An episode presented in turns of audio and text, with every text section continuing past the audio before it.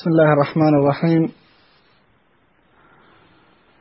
الحمد لله الذي عز الإسلام والمسلمين وخذل الكفرة والمبتدعة والمشركين. وصلى اللهم على سيد الأنبياء والمرسلين محمد وعلى آله وصحبه أجمعين. أما بعد بینندگان گرامی السلام علیکم و رحمت الله و برکاته ما در جلسه گذشته پیرامون گروهی از صحابه در سلسله درس های سیمای صحابه در قرآن و سنت یعنی مهاجرین صحبت کردیم و گفتیم که مهاجرین چه کسانی هستند وقتی در قرآن و سنت وارد شدند و وقتی که صحبت از مهاجرین انصار می‌کنیم مهاجرین حال چه کسانی چه کسانی میشه؟ گفتیم شامل حال کسانی میشه که از مکه به مدینه هجرت کردند و همچنین دو تا آیه در باره فضیلت مهاجرین و مهاجرین و ثوابی که نزد خداوند و اجر و پاداشی که دارند ذکر کردیم. در این جلسه باز هم به ذکر آیات دیگر می‌پردازیم. هرچند هر یکی از این آیات در واقع این رو میطلبد که ما در واقع ساعتها در موردش صحبت بکنیم اما ما, ما سعی می‌کنیم به طور گذرا به این ترجمه این آیات و شرح مختصر اونها اشاره بکنیم و اون این هست که مهاجرین مورد تایید خدا و رسول خدا صلی الله علیه و سلم بودند و هستند و اونها بودند که پرچم اسلام رو در دنیا در واقع در سراسر گیتی به احتزاز در آوردند از مال و جان و جان خودشون گذشتند و در راه خدا هجرت کردند و همه چیز رو رها کردند. و امروز اگر ما نام اسلام رو می‌گیریم و امروز ما مسلمانیم و خداوند ما رو از نعمت اسلام بهرمند گردانده است در واقع ما مدیون زحمات صحابی رسول اکرم صلی الله علیه و سلم هستیم. و اگر اونها نمی بودند مهاجرین و انصار نمی بودند خون نمی دادند جان نمی دادند و فدا نمی شدند امروز شاید ذکری و نامی از اسلام هم نمی بود این هست که زندگیشون و ویژگی هایشون و خصوصیاتشون برای ما به عنوان مسلمان به عنوان کسانی خودمون رو راه روان راه صحابه و رسول الله صلی الله علیه و سلم می‌دونیم. اهمیت بسیار بسزایی دارد. خداوند در آیه دیگر در تایید مهاجرین و مدح و ثنای مهاجرین میفرماید والسابقون الأولون من المهاجرين والأنصار والذين اتبعوهم بإحسان رضي الله عنهم ورضوا عنه. وعد لهم جنات تجري تحتها الأنهار خالدين فيها أبدا ذلك الفوز العظیم. در این آیه خداوند دو گروه از صحابه رو در واقع تایید می کند و اون مهاجرین و انصار هستند که بحثمون فعلا در باره مهاجرین هست. خداوند میفرماید و السابقون الاولون من المهاجرین والانصار. پیشگامان اولین و پیشکسوتان اولیه از مهاجرین و انصار و کسانی که از اونها به خوبی پیروی کردند رضی الله عنهم. خدا از آنها خشنود گردید و رضو عنه و اونها از خدایشون خشنود شدند. و عد لهم جنات تجری تحت الانهار و خداوند برای اونها باغهایی رو آماده و مهیا ساخته است که نهرهایی در زیر آنها در زیر این درختان و در زیر این باغها در این باغها جریان دارد. خالدین فیها ابدا. این اینها برای همیشه اونجا هستند. ذالک الفوز العظیم. این رستگاری بسیار بزرگی است. باز هم فضیلتی دیگر برای مهاجرین و انصار و اون هم خوشنودی خداوند شامل حال اونها شده است. ببینیم خداوند در این آیه به طور سریح و واضح و آشکار اعلام می کند که سابقین اولین از مهاجرین و انصار و کسانی که از اونها به خوبی پیروی کردند خدا از اونها راضی است و اونها از خدایشون راضی و خوشنود هستند.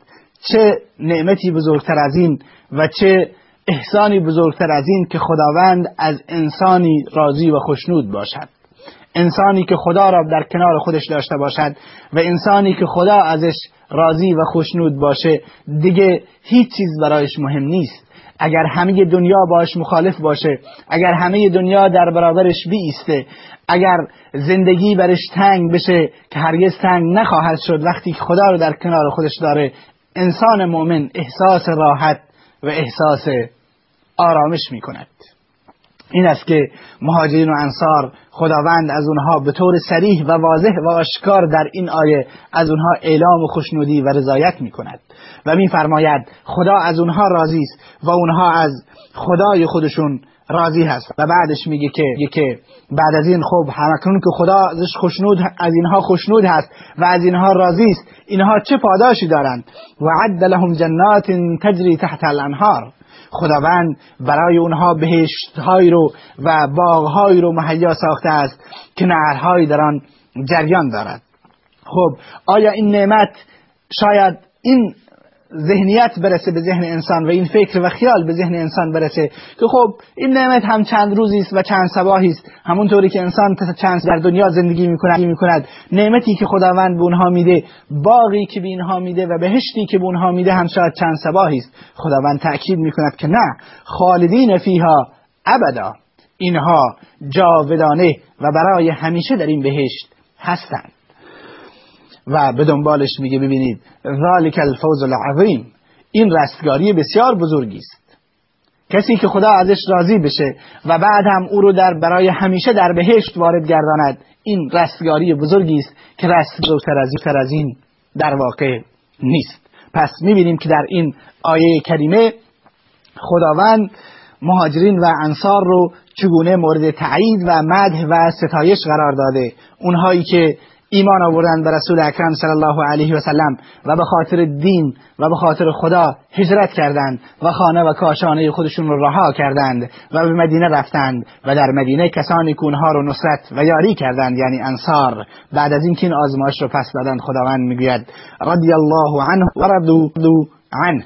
خدا از اونها راضی و خشنود گردید و اونها از خدایشون راضی و خوشنود شدند و بعد هم اونها رو برای اونها بهشت های رو مهیا ساخته از خداوند و این دستگاری بزرگی است. بعد از اینکه صحابه از این آزمایش هجرت هجرت در راه خدا و نصرت دین خدا و ایمان سالم بیرون اومدن خداوند از اونها اعلام رضایت و خوشنودی می نماید و در واقع هر کسی که ایمان بیاورد و این آیه عموما شامل تمام کسانی می شود که ایمان بیاورند و هجرت بکنند در راه خدا و پیشگام در اعمال خیر باشند. خداوند از اونها خوشنود و راضی خواهد, خواهد گردید. اما در این آیه به طور صریح و واضح و آشکار از صحابی رسول الله صلی الله علیه و سلم مهاجرین و انصار می‌بینیم که خداوند راضی و خوشنود گردیده است. در باز هم در آیه دیگر خداوند اعلام رضایت می کند و می‌خواهد این مسئله رو بگوید که کسانی که کنند و جهاد جهاد می‌کنند در واقع هجرت و جهاد اینقدر اجرشون زیاد هست که با چیزهای دیگر برابری نمی کند و این بحثی است که صحابی رسول اکرم صلی الله علیه و سلم در کنار منبر رسول اکرم صلی الله علیه و سلم نشسته بودند و داشتن صحبت می‌کردند. یکی گفت من بعد از اینکه اسلام آوردم و ایمان آوردم کاری دیگر به جز از اینکه به حجاج آب میدم و خدمت حجاج رو انجام میدم کار دیگر نمی کنم دیگری اونجا بود گفت که من کارم این هست که به آبادانی و بنای مسجد الحرام می‌پردازم و به سر و وضع مسجد الحرام می‌رسم. و در این مورد با هم دیگر صحبت و گفتگو می‌کردند. حضرت عمر بن خطاب رضی الله تعالی عنه اومد دید صحابه دارند با هم دیگه صحبت می‌کنند حضرت عمر فرمود یکی دیگه هم اونجا بود البته در ضمن کسی دیگر هم اونجا بود که میفرمود جهاد از اینها برتر و بالاتر هست که در این موقع حضرت عمر اومد و فرمود لا ترفعوا اصواتكم عند منبر رسول الله صلی الله علیه و سلم رو در کنار در کنار منبر رسول الله صلی الله علیه و سلم بلند نکنید. اجازه بدید البته روز روز جمعه بود طبق حدیث مسلم. و اجازه بدید بعد از نماز من از رسول اکرم صلی الله علیه و سلم این سوال رو خواهم پرسید که چه عملی نزد خداوند ارزش بیشتری داره؟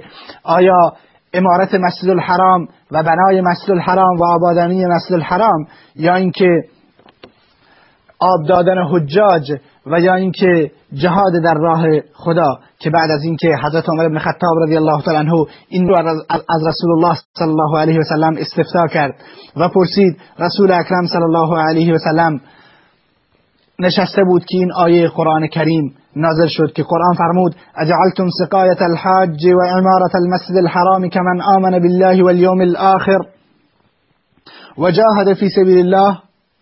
آیا سقایت حاج آب به حجاج و آبادانی و آباد کردن مسجد الحرام رو ساختن مساجد رو کم قرار دادید مانند کسی که ایمان به خدا میاره و روز قیامت میاره و در راه خدا جهاد می‌کنه؟ نه.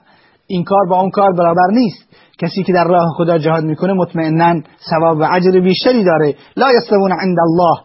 نزد خداوند اینها برابر نیستند. والله لا یهدی القوم الظالمین و خداوند استمکاران رو دور هدایت نمی کند به دنبالش خداوند می‌گوید الذین آمنوا و هاجروا و جاهدوا فی سبیل الله باموالهم و انفسهم اعظم درجه عند الله.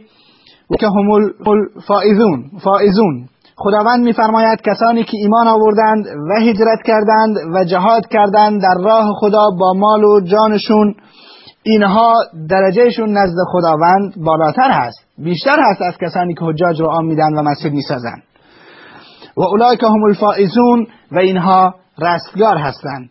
یبشرهم ربهم برحمت منه و رضوان. خداوند اونها را بشارت به رحمت خودش میده و رضایت و خوشنودی شامل حال اونها میشه و اونها را هم چرت میده میده به بهشت هایی که درش نعمت های همیشگی وجود داره و در این نعمت ها همیشه هستند.